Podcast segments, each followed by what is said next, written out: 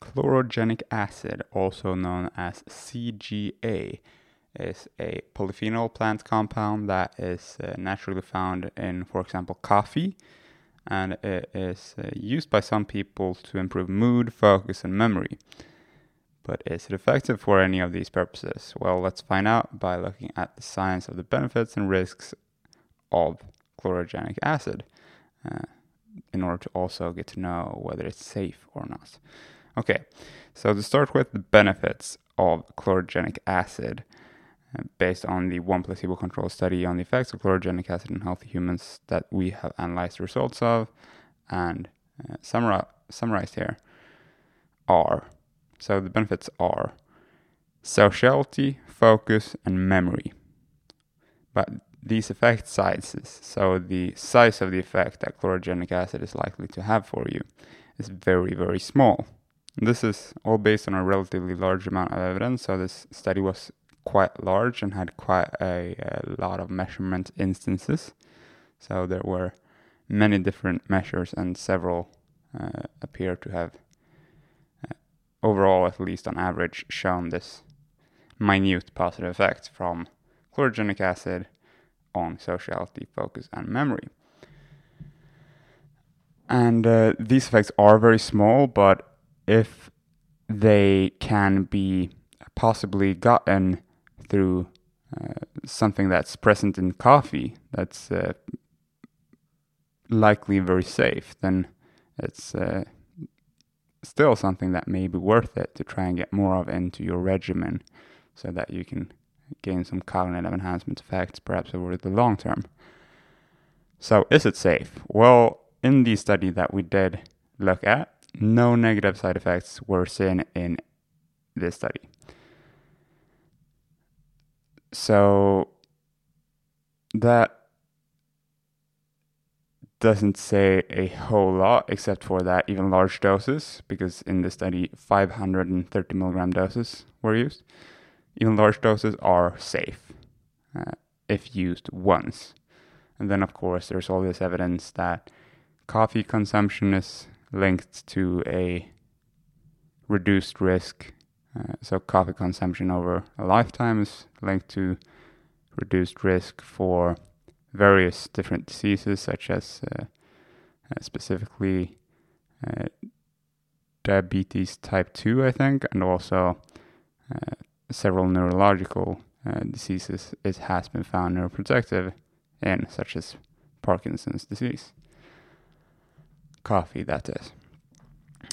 Um, if you're going to use chlorogenic acid in supplemental form, we suggest that you talk with your trusted medical professional before you experiment it, with it, especially if you are using any other supplements or drugs, because they can possibly interact with chlorogenic acid to increase or decrease the positive or negative effects that you experience from chlorogenic acid. Chlorogenic acid is legal to buy, possess, and use essentially all over the world, especially considering that it's part of coffee. Like you'll get significant amounts if you just drink a cup of coffee. So it's very unlikely that coffee is illegal in any country. Uh, we haven't checked that, but it's it's definitely legal in the vast majority of countries.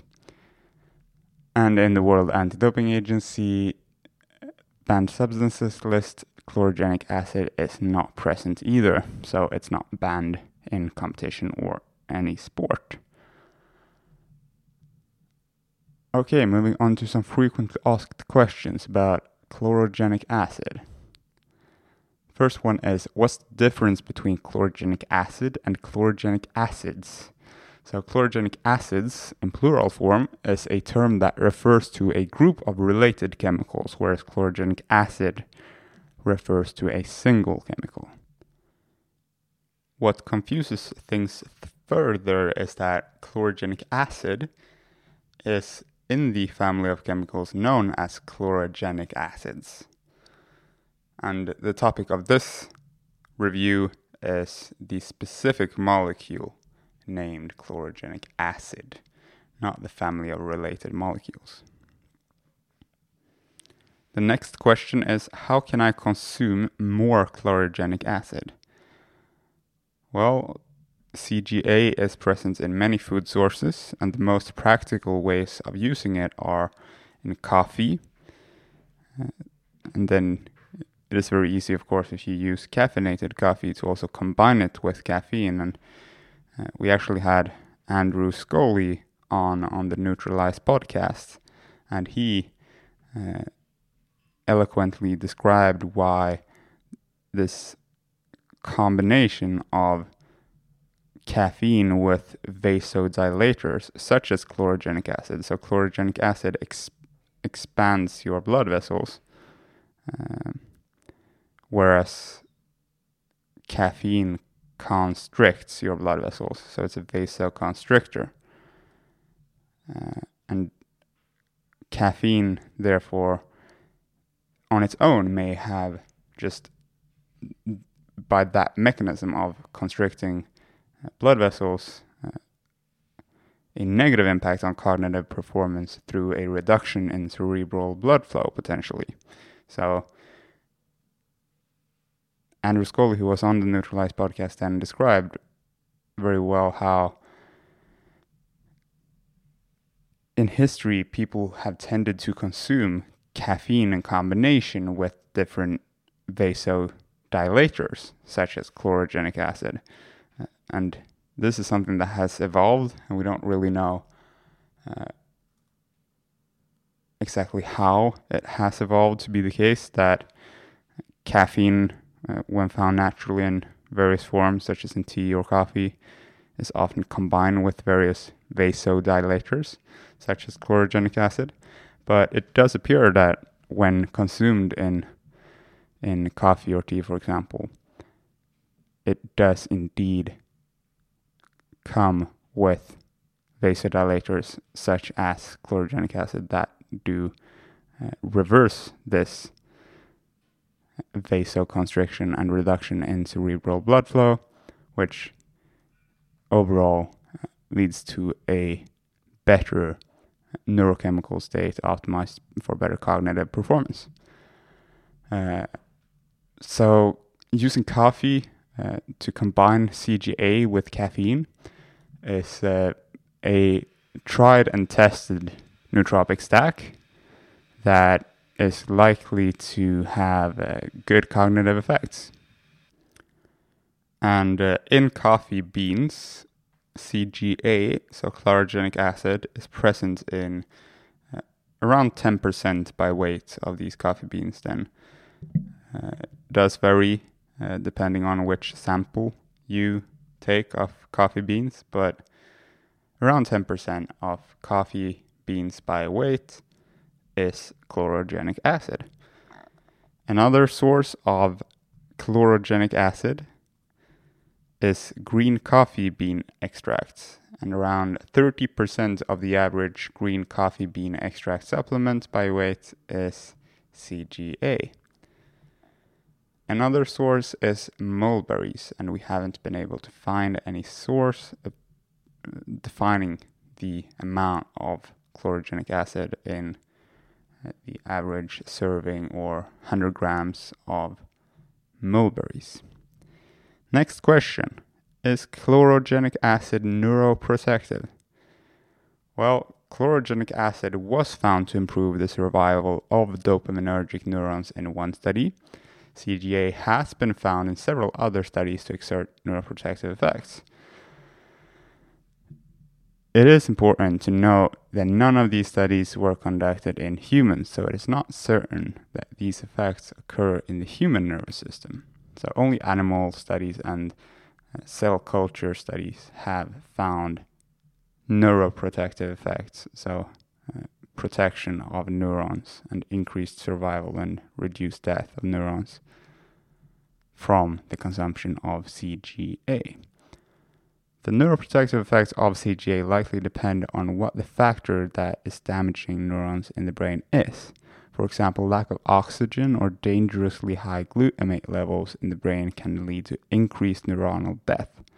CGA is likely to protect neurons from some forms of uh, neurochemical toxicity, But while CGA may be protective in many instances, it is likely not going to protect you from everything that you might expose your brain to.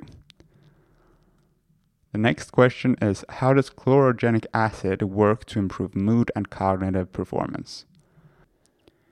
Well, it does appear that chlorogenic acid can exert antioxidant effects, and this has been found in mice. And it has also been found that chlorogenic acid inhibits acetylcholine esterase in the hippocampus and in the frontal cortex of mice. Uh, the mechanisms of action of CGA have not yet fully been discovered by researchers, but these are some of the preliminary ones. And uh, specifically, uh, well, antioxidation as well, but specifically acetylcholine esterase inhibition uh, is something that is common for many nootropics that have proven cognitive benefits. So many uh, nootropics such as Bacopa monnieri, ashwagandha, and several other ones also inhibit this enzyme known as acetylcholine esterase, which uh, essentially breaks down acetylcholine in the brain. And if it is inhibited, that over time leads to an increase in acetylcholine levels in the brain, which uh, potentially improves cognitive function and does improve cognitive function in some uh, in some contexts uh, when certain substances are given, such as Bacopa monnieri. Okay, the next question is who should use chlorogenic acid?